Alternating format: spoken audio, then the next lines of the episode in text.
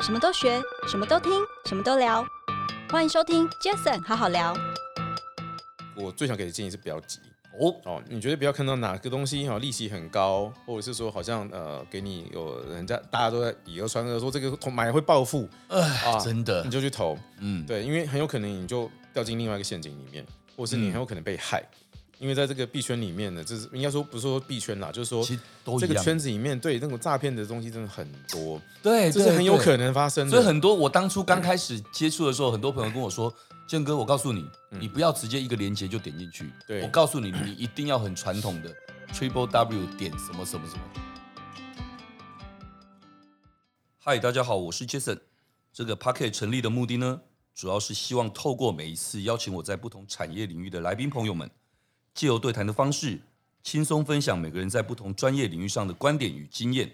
那这一集非常开心，邀请到我一位好朋友哦，他也是我福人社的社友哦，也是好朋友哦，他超级专业的，什么专业？投资。等一下跟他聊一下，你们就会知道为什么了。我先介绍他出场哦，他是加密货币 Matrix Port 的台湾区的负责人。那中文姓杨，后面就不念了，他就叫 Eason，因为 他中文我真的从来没念过。杨纯兰，对，没错，对不对？Eason，OK，Eason，欢迎你。啊，谢谢 Jason，哎、医生，是不是简单自我自我介绍一下？我刚刚有提到了，你其实是投资产业，应该说传统金融出身，对，没错，对不对？传统金融，因为你在进入加密货币领域之前，其实包括在法国的兴业银行、德意志银行、美林证券，哇，哎、这些都是就算不懂的人也都觉得知道是一流的，在整个投资银行里面的这些公司、哎，几年啊？不敢不敢，对我大概在传统金融这这一块大概做了快二十年的时间。哦，快二十年的对时对间。对呀，所以我是很很晚才进币圈的，我是前年才进来的。我知道啊，那时候我想说，哎呦，你你你怎么也开始对币圈这一块去涉略？可是嗯可能也因为你前面的这个投资银行的这些经验，所以你反而，我跟你聊过很多次，你反而在进入币圈之后，你用你过往的经验，其实很多东西就像是线上线下的概念一样，你去用过往的经验去判断很多东西，好像其实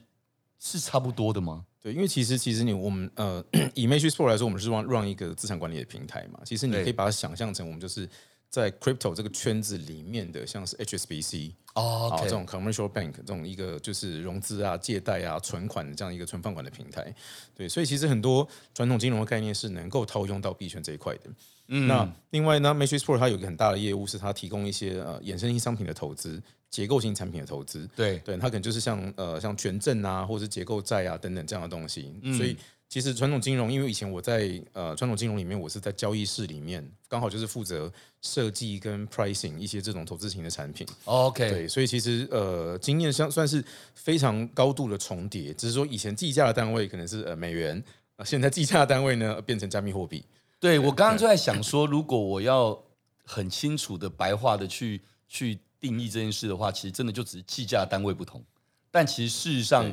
在操作交易的那样的一个架构或公式，其实它是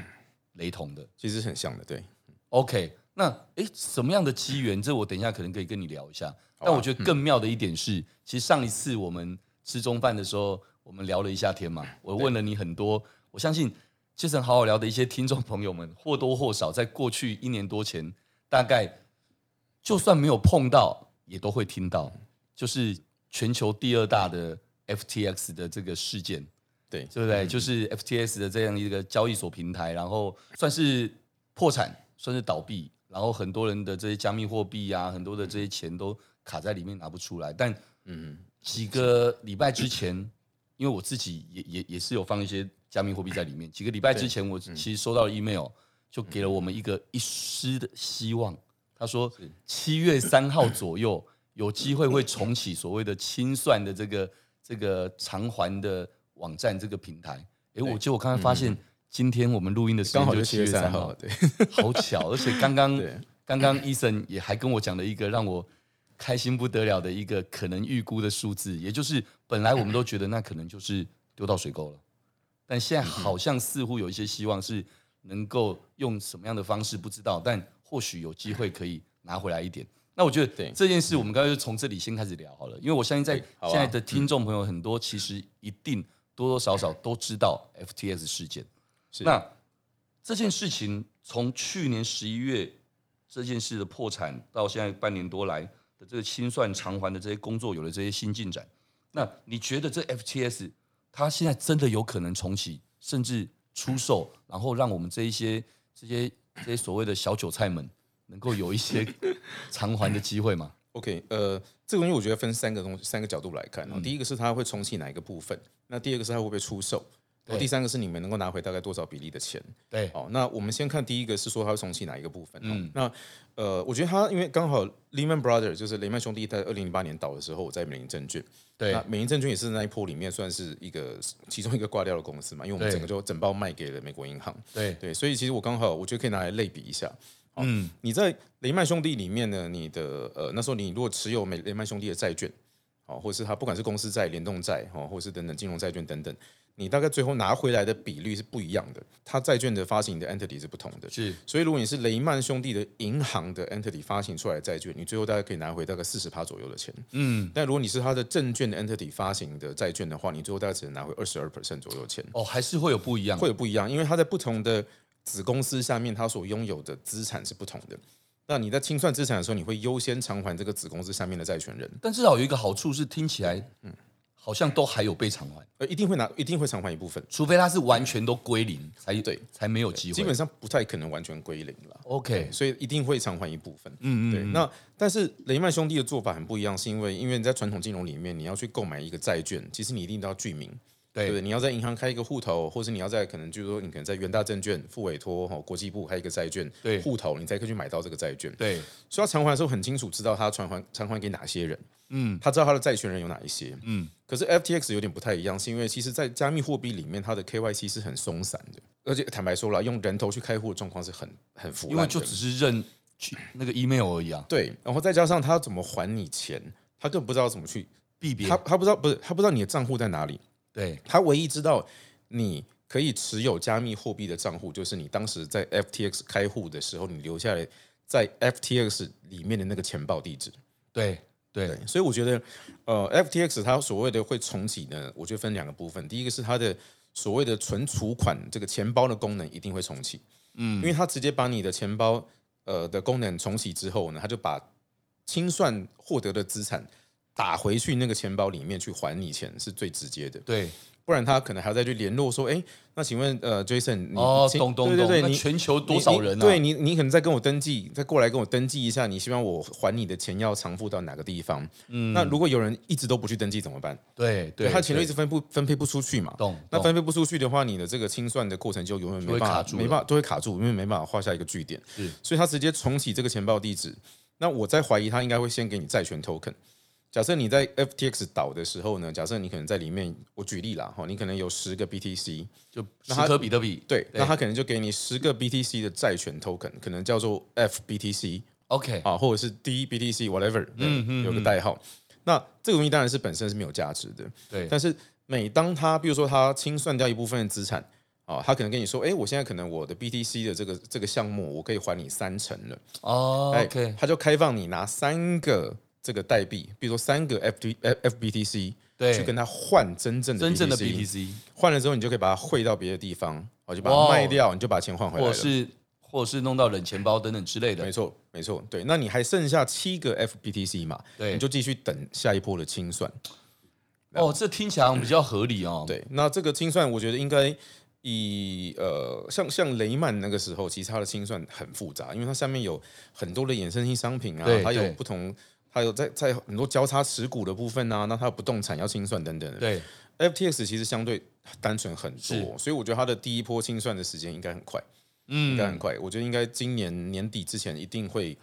把大部分它呃已经手上呃获得的流动资产哦偿付给债权人。哇，太好对了，太好了，对，那第二个你刚刚提到一个问题是说它到底会不会重启或出售哈，就是它的交易所的功能。对，我的呃我的看法是它一定会被出售。嗯对，那但是会不会直接原地重启呢？就比较难说。嗯，好、那呃，为什么一定会一定会让这个？呃但不管哪一个角度来看啊，其实只是说后面的 ownership 不同嘛，是，你的这个交易所一定会恢复上限。嗯嗯，好、那为什么会这样讲？因为它现在是属于一个破产管理的阶段。对，那破产管理人他是有责任要寻求哦，对于债权人的利益最大化的方式去去进行所有的对呃评估，对哦，资产评估。对，那你想想看，这个平台它上面有可能有几十万甚至上百万的用户资料，对，然后它有很多的资产，嗯哦，它而且它的交易功能是很完整的，对不对？这个公东西，它如果直接把它归零，哦，让它变成像空气一样的 发散掉的话，是是不符合所谓债权人最大利益的，对，因为这个东西它值钱，它可以卖，对对，对，所以就算它不直接重启，它拿来卖，它可以它可以卖到很多钱，嗯，对不对？它卖到很多钱的时候，它其实就可以拿到，它就它所以就可以拿回更多钱还给你们这些债权人，对对对，所以无论如何，这他的这个破产管理人一定会寻求要把它出售，这是他必须法律上给他的压力，也一一定他会的这么责做，任。对，那只是说他卖多少钱，卖不卖得掉的问题。懂？对，那基本上坦白说了，我觉得这个世界上没有卖不掉的东西，只有卖不掉的价格。嗯，所以他如果在出售的时候，他一定会卖掉，只是他能卖多少钱而已。对 OK 所以你从这个角度来看，我觉得我相信他是会重启或出售。嗯，所以这样听起来等 于是刚刚讲的第一 part 哦，就是说，对就是在这些债权人可能有机会拿到的是，不管是现有这流动资产的多少 percentage 的的对嗯金额，这是一件事。那对第二个是，如果他又出售，那出售又会有他所谓的不管是有形价值、无形价值嗯的这个金额，也可能会在平摊平给所有的债权会人。滚回来你的这个就是这个了解了流动了资解产里面。对，可是对另外所我以他其实现在，对所以所以他现在看起来是他的呃债权的金额大概九十亿美金左右对哦，可是他现在已经大概掌握回了大概七十亿美金的流动资产，哇，那其实也还算蛮高比例的哦。对，所以呃，他应该基本上我觉得他偿还大概七十几 percent 是有可能的，但是你要哇扣掉一些费用嘛，对对对，因哦为扣掉有一些很多费用，律所师以费对，啦，所以我觉得经营费你对，所以我觉得你抓保守一点，我觉得应该六十趴会有啦。哇，那真的还算对对广大的一些债权人，因为其实 FTS 事件，其实光台湾其实有很多很多的的的的人对受到波及，没错，没错，对不对？那当然有一个有一种可能是因为它的这个 percentage 它是用美元在算的，七十亿是美金嘛。对，好，它破产的时候的的每来个人它所的持有的币别是不一样的啊、对它的 liability 是比是是九十亿美金，可是它里面可能很多 BTC 跟以太币，对今年以来涨了非常多，对哎，所以为什么它的债权可以偿付这么多？ ，OK 很大一部分原因可能是这个样子。 OK，所以刚医生你说的这个部分的话，那我也很好奇一件事啊，就是对当初是用美金计价这件事情，然后所谓的九十亿，那所以到时候偿还，当然我知道你也不一定可以说的完全的准，可是至少可以猜看看嘛，哈、就是说会是以原本我们所持有，例如说，哎，我举例啊、哦，我有三颗比特币、十颗以太币等，是可能会用原本的这个加密货币来来偿还大家的可能性比较大，还是说会是甚至其他的方式啊？嗯，你自己觉得，我们现在可能只能预估嘛？对我我自己觉得它应该是应该还是会用美元去计算啦，这样看起来，对用美元计算， 那对那意思就是说不，所谓的用美元计算是代表就是他可能偿还给你的是美元哦。对，有应该应该有可能是这样子，对。但但哦，我坦白说，我不是很确定。了解，我原本最开始我原本以为的是他会用原本的那个 token 来还你，比如说，哎、你在倒的时候，你有十个比特币，十个以太币，对哇哦它如果清算回来是七成，而且它可能每一个币别的偿还比率有可能会不一样，正常来说。哦，哦，比如说可能比特币它可能还了七成，然后以太币它可能最后比较少，它可能只还你六成。嗯。我觉得这是有可能的。哎、对，所以其实这样听起来，可能还是会有很多很多的一些不确定的东西啦。如果是因为如果是用我刚刚讲的那种方法的话，差异最多的就是在那些币价大幅下跌的 token，没错，比如说像 FTT，哦，对，哦它的平对台币，对，因为几乎现在是归零了嘛，可能对剩一两块钱的价值。哦，如果你本来那时候持有很多的话，可能在这一块，你就要拿回来的几率，对它可能它也还给你再多 FTT 也没有意义啊，因为因为他不可以值钱啊说，了我现在就是以那个时候的金额或现在的金额来还给你嘛。对，不过以因为它现在目前揭露的一些数据，它都是用美元来计算，对所以我觉得它有可能会用，就是它会在破产的时候那个 moment，它用金额它会去 fixing 去算说，那到底你的 liability，你你的债权一共有多少美金，约当多少美金？对对对对这样也有可能，因为它这毕样比竟较还是合，理啦。它毕竟还是。我觉得合理不合理也也也不好讲，因为它原本大部分的资产就是加密货币，懂？它如果要还你美金的话，它要怎么去他他怎么还给你？他把他这些币全部卖掉换成美金给你吗？哦，因为你我知道你是从源头来来看这件对事情，对，因为他现在手上清算回来的东西，他从呃，比如从 Alameda 或者从其他交易所那边拿回来的资产，嗯很多就都是加密货币啊。对对对，那难道他把它卖了之后变成美元给你吗？对对，如果变成美元给你的话，那我们一刚刚提到前面那个问题，它的钱包功能它就不需要重启啊，它直接是寄支票给你就好了。哎那对，那如果你不去登记的人，他永远找不到你，他就不还你了。对，那我觉得这对这不是很合理。对，那如果他是呃用加密货币还你的话呢，也碰到一些问题，他终究有一些资产是实体资产，比如说对他他可能有一些美元股票、美国美元的债券，或者他他在巴哈马那边有很多的不动产，对嗯，不对？那他把这些不动产卖掉之后，他再买加密货币再还你吗？ 其实还蛮复杂的，所所以以我觉觉得这个 还是一个蛮复杂的一个工程哎哦。对，这是一个很复杂的工好程。吧，那算了，我们给他跳过好了，反正我们现在也只能被动的等待嘛。是呃，对不对是真的是这样子啦。对那但我那那但但我觉得它是一个，它可能会是一个 mix 的。理解，对理对解对。，嗯，好，那跳过这一段，其实与其说跳过，应该不是，应该说进展到下一个阶段。也因为那个时候这样的一些 FTS 的事件，所以导致后来包括戏股的一些银行倒闭，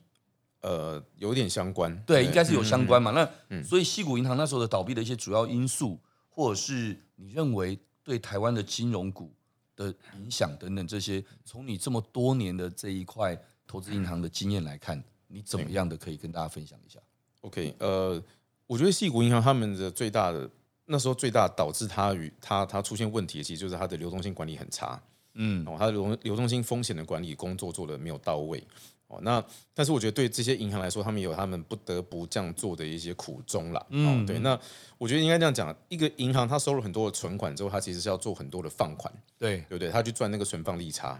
可是对于细谷银行或是 Silvergate 这种新创，专门算应该算是新创公司友善银行来说的话哎，他的客户都是他不敢借钱的人。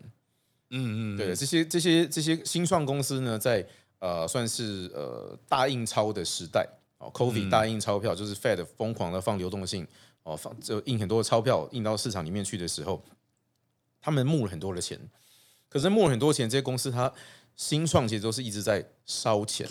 对不对？那它可能还一直不断的在在它的成长的阶段，所以它的资产负债表跟它的获利能力都是都不是太好。对对对，他可能还你去看他财财报，他都还是在疯狂的在烧钱。就是因为他们很主要的很多客户都是新创公司，对，那对你不是对一个银行好了，我今天我对你很友善，我让你来开户，哦，那你收了很多创投的钱之后呢，因为哦，为什么系股银行会有这么多的这种往来？是因为它的本来它很大的客人就是这些创投，哦，难怪对那所以创投它下面的一些它所投资的这些公司，对，创投会介绍那些公司来开户哦嘛， ，OK 就说哎，我跟系股银行关系很好，对不对？我这个创投我自己本身的金库就放在那边，哦懂好，那我今天我投了你这个公司，我介绍你来开户，嗯对不对？哼那通常你这种关系介绍来的银行不会拒绝嘛？对对，不然如果你是真的讲真的想，像你如果是一个很小的或者还在烧钱的公司，有些银它行要也抵押品要干嘛等等，对，有都些要银行也做不让你开户啊。是对，那但是现在银行开了户，你钱也存了进去了，那下一个问题，银行敢不敢借你钱？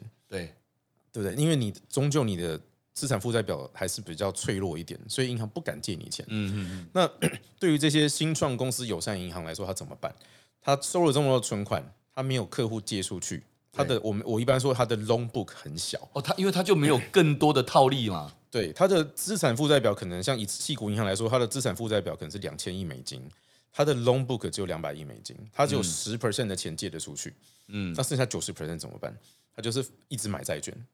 它就自己变成了一个像是一个呃共同基金，一个债券型基哦金，理解理解，对，一样，他就去买了很多很多的债券，然后收那些债券的利息对来付人家存款的利息。对对对，那他买债券呢，这时候碰到一个问题，是他买了很多长天期的债券，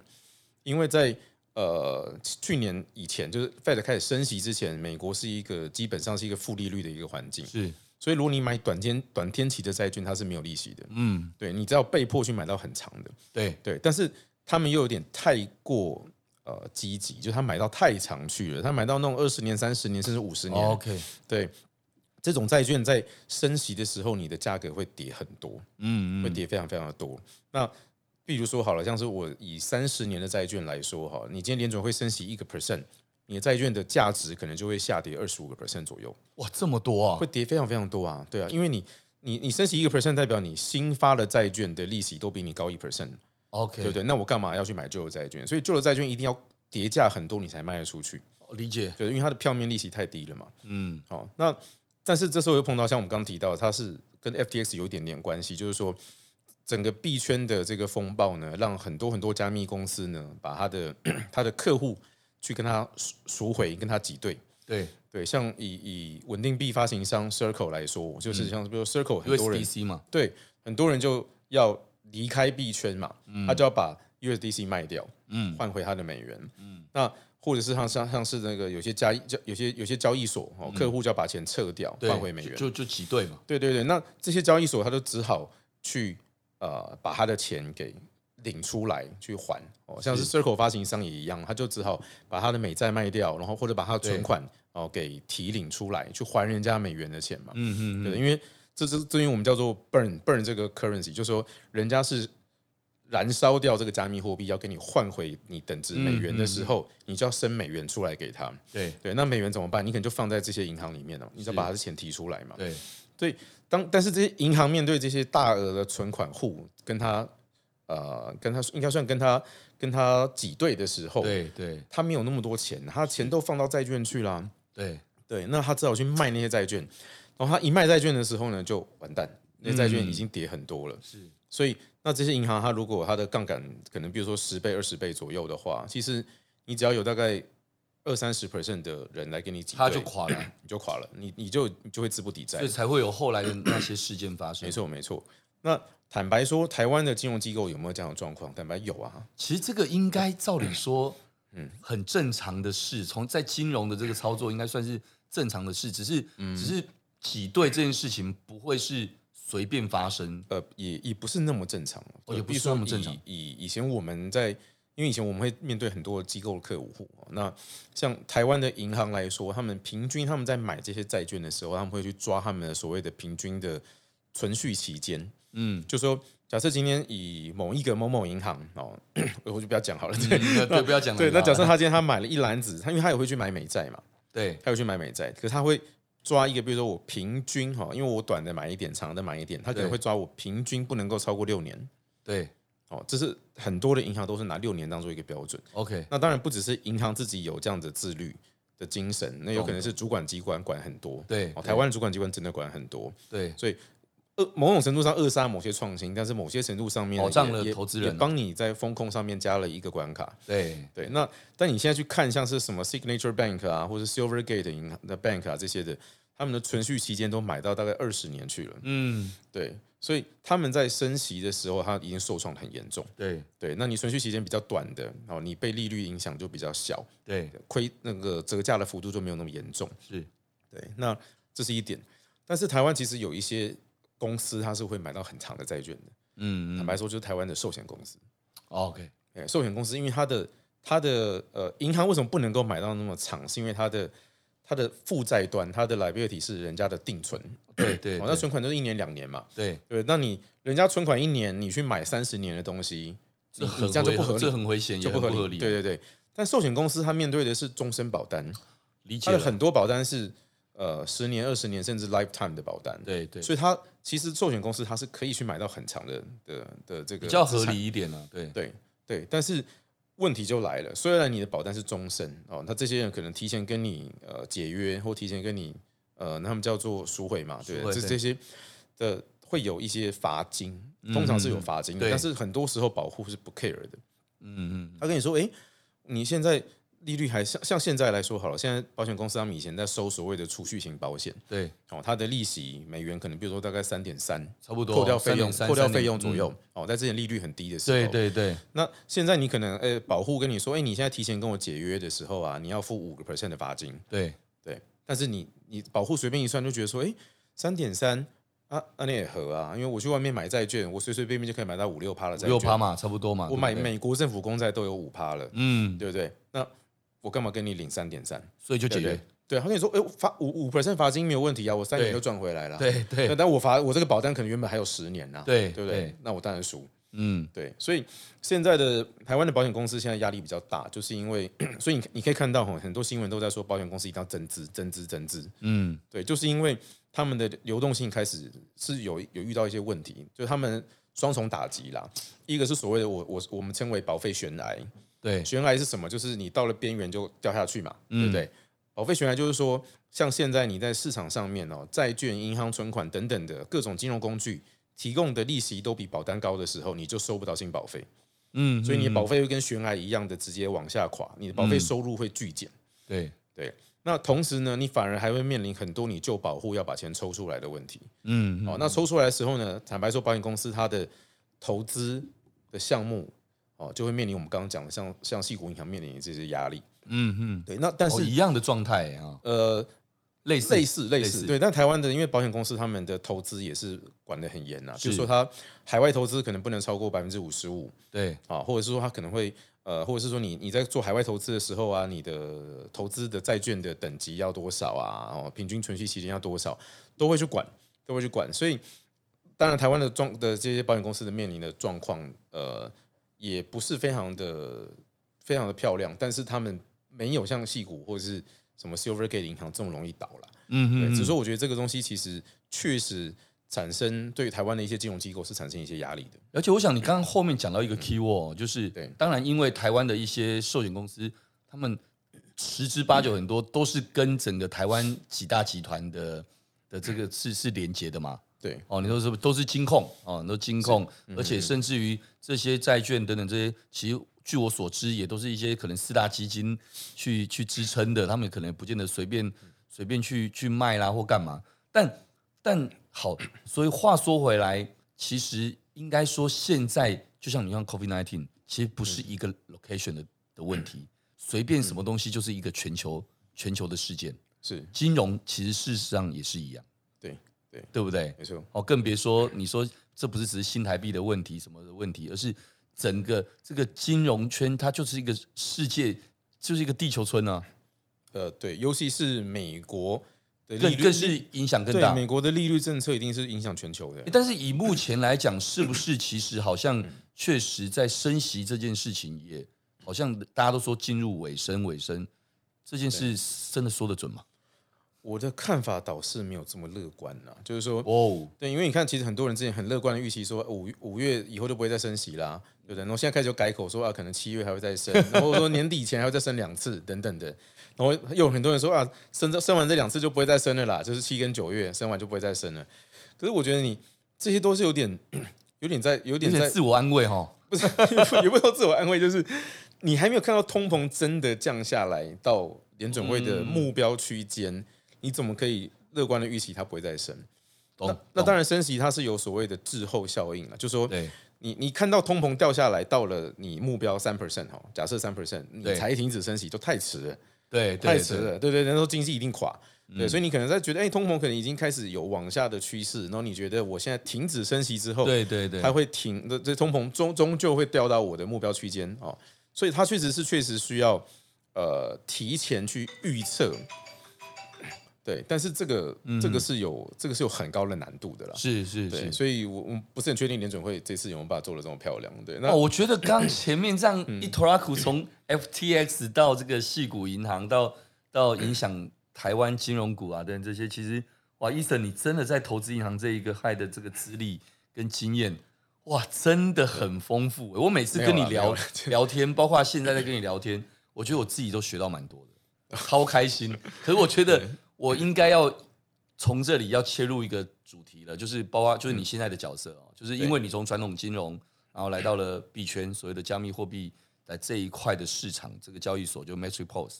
对，对那刚刚我们聊到了、呃 Matrixpose 这样的一个平台，其实我大概知道，因为你之前跟我大家分享过，其实 Matrixpose 不像一般的交易所，它比较瞄准所谓的大众客户，好像你们比较以瞄准可能高资产客户啦、机构客户等等这两块市场。对为什么是有这样的优势？我觉得我在说我在问为什么的时候，其实刚刚我觉得前面我们聊这些，好像也解答了我一点点的的的问题了啦。 OK OK，但但我觉得你还是可以简单的跟大家分享一下你们了解在做的事。其实这边我们坦白说，我们是有做一点转变的，对是一开始 Matrix Port 成立的初衷是所谓的普惠金融，哦普对惠金融就是说所有人都可以得到一样的投资机会。对，哦，因为你在传统金融里面，其实你的投资是分很多等级的。是 对，那比如说你是小客人，你就一定看不到某些投资机会。 OK，哦，那个这个基本投资门槛就很高。哦，就他们所谓的 VIP 啦等等对这样对子，对对对，或者是比如说，可能今天有些债券，好、这样以台湾来说，你的资产没有一百万美金以上，你不能够买高收益某债，些某些债券，对对你只能够买投资级别的债券等等的。所以其实很多在传统金融里面是很很不均等的啦。对哦，比如说像你你要投私募基金或者你要投避险基金，它的一个最低门槛可能就二十万美金，一百万美金。是，对你如果不有钱，你根本就算你凑得到二十万美金，那个人家根本不来找你。对对对不对？这这是很现实的问题。但是在区块链金融，在这个这加密货币的这种金融里面呢，其实是很均等的。是，对，任何人都可以上交易所去开户，然后你看到的投资机会都一样。对对，那以像以 Matrix Pro 来说，我们的我们销发售的一些定存产品啊，或投资型产品，我们最低门槛可能才五十块钱美金一单。嗯哼，而且你在我账户里面，你是五百万美金还是五百块美金，你看到的价格是一样的。 ，OK，对，所以其实这个是最开始的初衷啦，是希所望以一开始是这样，没错，对，但是坦白说，现在为什么开始有点在有点在转型？其实并我们的产品的 offer 还是一样，对只是说我们并没有去主打大众市场，是，对我们没有再去做像交易所一样去这是买全球吗？还是针对全台湾全球？全球哦我以为是因为你过往的这个投资银行的经验，哦不是不是所以你不是觉得干脆还是做这一块比较快？没有没有没有 对，所以像我们现在不去买广告，或者我们不去找一些什么 KOL 帮我们写推荐推荐文章啊等等，是因为呃。币圈因为现在是比较熊市一点，哦比目较前不也是景气一对点啦，所以如果你去推大众市场，其实你有点内卷。懂就说今天会有一些客人跑你这边开户，然后呢，今天看到另外一个广告，呢，跑去另外一个地方开户。哦，OK，对对对，那这这些一般大众他们其实呃操作弹性很高啦，但是嗯对平台忠诚度是比较低的。对，哇，你的对专业所以术语也真的挺多了。没有进来币圈之后，哇，内卷。这个一开始看到这种字的时候，我还要去 Google 一 下什么哦叫内，OK，那你学的很快。 对对，所以我们现在转变成比比较面对机构跟高资产客人，其实有一个第一个是大环境的关系， 对，对，那第二个是因为我们其实，在币圈里面，像我刚刚提的，我们比较像银行嘛，对，对，那银行其实不是邮局啊，就说其实银行是本来就是对于大部分服务的客人，就是有一定的资产规模的客人，是，对，才比较有它的效益。对，所以我们现在其实我们主要的呃，应该算我们的发展跟行销的方向会比较重这个所谓的高资产客嗯人或机构法人这一所块，以这样的优势很很很显见吗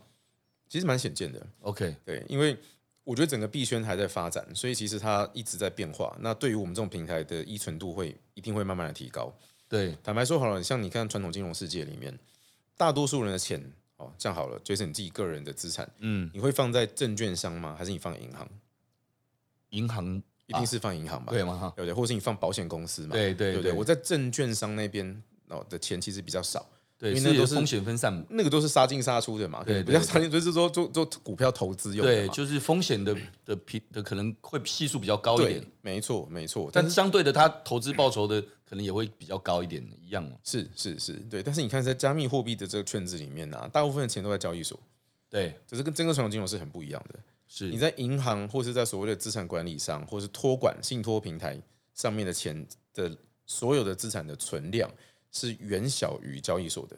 是，对，所以但是其实加密货币，我一直相信了，加密货币现在的走的这个整个发展的历程啊，其实就是把传统金融哦这上百年来发展的这个再走历一程遍，对，然后再把它浓缩。 OK，对，所以我觉得终究终究币圈里面呢，会慢慢的有一些沉淀的资产。哦，这些人进来不是要想要暴富，呃不是想要一夕暴富，而不是想要炒币，哦，不是对想要赚快钱，对，他们是真的可能因为这个 crypto 它有它的一些用途，嗯或，是说他可能他有他的一些愿景，让这些人吸引长期沉淀留下来。嗯，那这些钱呢，终究不会放在交易所里面，是，他应该会找一个可以信赖的，像是银行这样的角色去存放他的钱。懂。所以那就是 Matrix Pro 希望未来要发展，未来想发，展的，哇，听起来越来越 清楚。我想，我想，其实你刚刚讲到一个点哦，就是其实也一样啊。当年可能网络泡沫化之后，可是泡沫化之后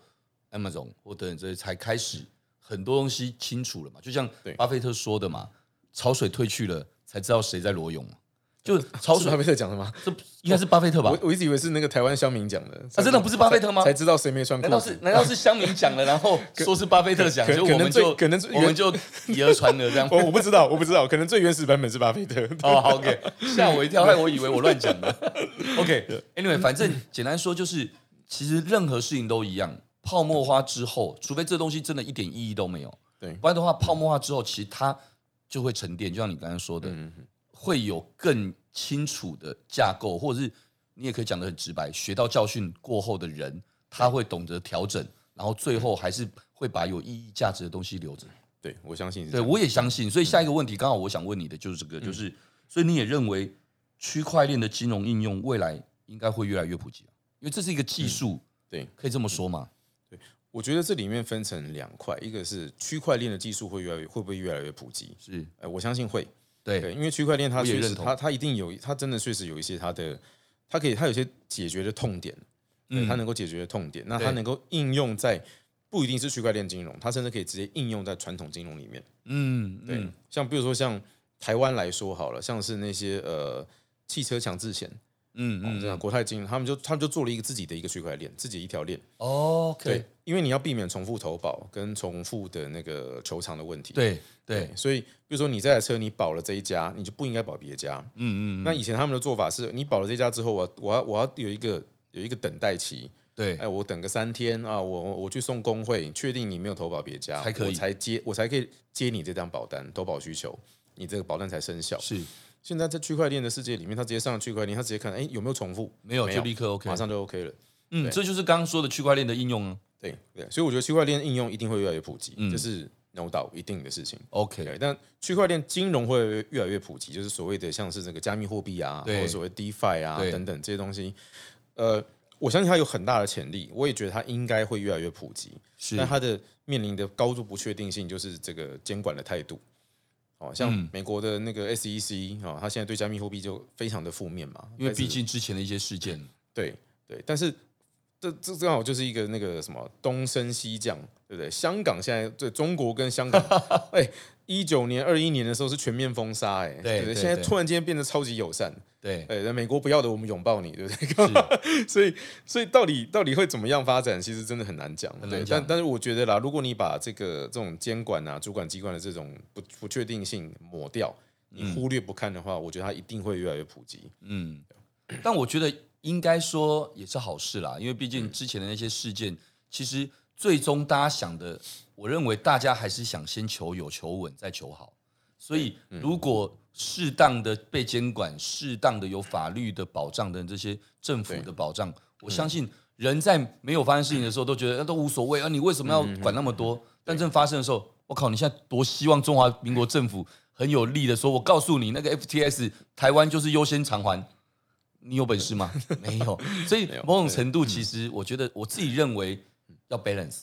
过于不及都不好。是啦，是对，那下一个问题我觉得有点大，但是我觉得下一个问题我也、我也想听看医生，因为因为其实医生是我觉得医生在我心里面的想就是很有经验，重点又很敢被问，也很敢讲，而且很多都讲得中哎。不要不要害我。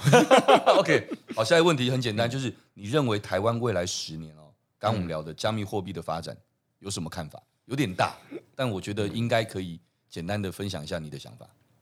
嗯，目前台湾也正准备要把加密货币给纳管，嗯，然后他们正准备在做一些立法。哦，那 坦白说，我现在看看到它发展方向是很正面的，对嗯因为我们其实之前最怕最怕就是说，主管机关想要把传统金融的法规是哦强加到加密货币上，嗯但是这是很困难、很困难的一件事情。对比如说对像台湾好，比如说你你光是信托业者，你去看台湾的信托的那个业者管理的一些办法，嗯，对他那个那些法规呢，基本上不可能有任何一个币圈的机构能够符合。嗯，但他传统的的信托业者，他如果又不管 crypto 的话，那到底加密货币的信托去哪里做？是要找谁？嗯对对不对？就是加密货币的信托业者进不来，那传统金融的的信托业者不想管加密货币，对对不对？那怎么办？你就就没有这个东西啦，对，对不对？所以我们以前一直很怕，就是主管机关会把现有的啊银行法啦、信托法啦、嗯然后证交法、啊、拿进来啊，然后说啊，加密你加密货币业者你一来符合，那就直接是判死刑。嗯，对但是现在看起来是呃，主管机关他们的做法是，他现在要用所谓的自律规范。 嗯，对，那等于是你业者呢，你可能去成立一个协会或工会，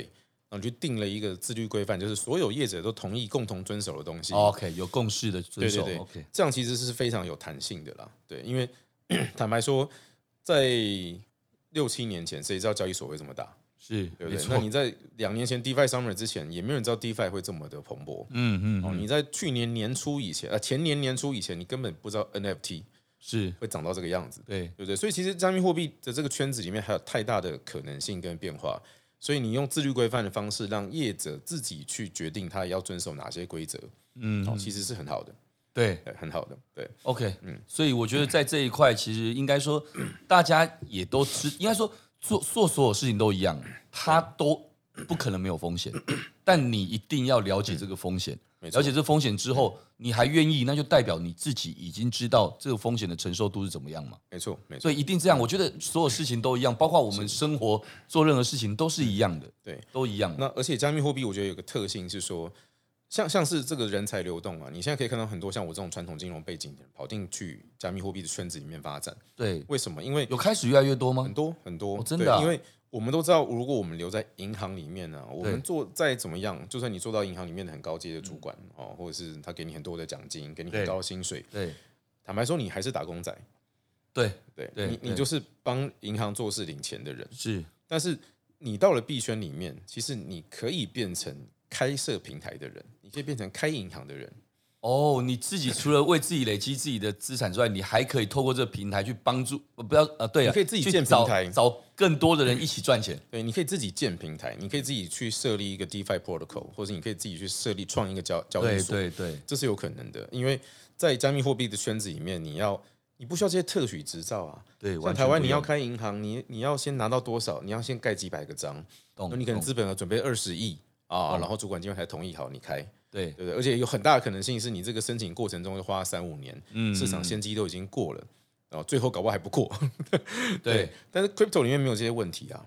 对是，所以我看到很多的是传统金融人跳进去币圈。那同样的，对台湾来说，其实以前以前在传统金融里面你看到的障碍其实是不存在的。是比如说好了，我们以前有没有可能想象说，台湾出了一个像德意志银行或者像瑞士银行这么大的国际型金融机构？嗯嗯，在传统金融里面不可能，是但在币圈里面有没有可能？其实有，有机会、哦，其实有这个个机会。对，所以只是说台湾现在的很多，因为台湾的工程师的能力其实很强，对，台湾对非常哎对非常多工程师，只是他们做的东西其实也不错，嗯，但是他们可能 go to market 比较没有经验，是所以他们没有办法像一些，我觉得第一个是语言障碍啊等嗯等的，所以他没有办法像一些国际项目啊一出来就啊全球就在传啊就在讲，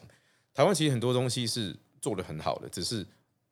比较默默无闻，是因为他们比较不知道怎么去 market 你自己。是对，但我觉得这东西如果改善的话，其实台湾是有能力在呃区块链金融里面去跟所有国际的人才跟其他国际平台去竞争的哦去竞争的，其实是可以的。我想就就就举 COVID nineteen 一样，对嗯会来终究也会走。那一样的，这样金融，我相信我自己在投资这件事情，我没有那么在行，我也没有花太多心思去看，但但很多人会嗯跟我分享，所以你把时间拉长，其实很多的就是一有涨有跌嘛，所有时间拉长就是这么一回嗯事。当然有些是会有一些特例哦，就像 COVID nineteen 也是一个特例哦对之类等等都一样，但我觉得只要这个技术，这个嗯刚刚说的意义，还有这个所谓的未来大家对某些事情 balance 了，哦，是嗯风险大家也知道了，对然后但是可以更积极的，大家也知道了如何去 balance，我觉得这可能最重要。是对不对是没错。那我想因为时间关系，最后一个问题哦，好，请问你最后你会想要给想研究加密货币的新手哦，新手很重要，这对新手就不是只是 只就是真的是他很新哦，就对嗯像一年多前的我，完全对加密货币不了解，你会那个时候的人给我的建议跟现在或许又不一样，因为毕竟这一年多来哇。很大的一个一个震荡哦起伏，对但我没有后悔耶，我没有后悔，原因是因为我觉得我就真的当缴学费，而我现在很开心，我的学费又可以有机会六成回来。 对，没有开玩笑。就 anyway，我觉嗯得其实现在目前现在嗯，想要研究加密货币的新手，你会给他们什么样的一个建议？呃，我觉得我我最想给的建议是不要急哦，哦，你觉得不要看到哪个东西哈利息很高，或者是说好像呃给你有人家大家都在以讹传讹说这个买会暴富，啊哦真的你，就去投，嗯，对，因为很有可能你就掉进另外一个陷阱里面，或是嗯你很有可能被害，因为在这个币圈里面呢，就是应该说不是说币圈啦，就是说其实都一这个样，圈子里面对那种诈骗的东西真的很多，真啊对，比如说像有时候你你根本一开始不知道，而、你听到有，比如说好了，你你你觉得哎、Curve 哦，是一个非常非常有名的一个 DeFi 的一个对项目。对，但有可能你今天你点进去的那个 Curve 并不是 Curve dot Finance，、哦，了它可解，能是对， Curve dot IO 或者 Curve 就是你 Curve dot 遇到什么诈骗集团的啊对，那啦，但是那网站架的一模一样，对所以你进去的时候你以为你是正版的 Curve，但事实上你根本不是，对，这是很有能。可能发生的。所以很多我当初刚开始接触的时候，很多朋友跟我说：“建哥，我告诉你，你不要直接一个连接就点进去。嗯对我告诉你，你一定要很传统的 triple w 点什么什么什么 com 当中，你一定要自己把打那个没有真没正的有，网很址，多它不它的网址并不是长这个样子，也不所以是最好 OK 做法是你要可能去一些我们比如说像 DeFi Llama 啊或者是什么 Coin Gecko，就是这种我们就是哦 OK 这些网站它是收集了很多很多币圈项目的入对入平口台网站对。对入口。你进去那个网站，然后你找了这个项目，然后你它里面会有连接，你从那里面点那个连接进我去。哦这样会更保险一点。对，然后你以后你就那把如果那如果你跑到那个网站刚好又是假的， 那就还是不会一样哦不。会，基本上那个基本上比较不会比较不会啦。对，然后 OK 你进了那个链接之后呢，你就把它存在你的最爱里面。哦，以后你下次要找这个这个公司呢，你绝对不能你就从用那边进去 Google，你绝对不能用 Google 去找，非常 OK 非常危险还。是会很危险。对对对，嗯哇哇，我想那个医生给了个这个一个最简单的建议，第一个不要急，嗯嗯，哦，第二个就是很清楚的，你在做每一个动作，确实真的那个滑鼠要点的那刹那，或手指要点的那刹那，最好还是深呼吸一口气，确定对真的都想过了没问题，再做下一步。是，对对不对？OK，我想今天因为时间的关系，非常开心，医生来 j a 好好聊。我想今天这一集有一点像教科书、欸，哎，哦，有一点像教科书，就是我觉得懂一点的人也好，不懂的人也好，可能可以透过刚刚我们在聊的过程当中，至少了解一下。我们有点在浓缩这过去这一年多来，嗯其实这个加密货币市场啊，跟这些大概发生了一些问题，但对大概现在解决了什么，而未来的展望是什么，好不好？是所以感谢大家收听，也谢谢今天来宾加密货币 Metric Post 台湾区的负责人 Eason，Eason 谢谢你。啊谢谢谢谢先生。 OK，各位，如果您喜欢这一集节目，也欢迎大家到 Apple Podcast 留下您的五星评论。继承好好聊，我们下次再见喽，谢谢，拜拜。哎。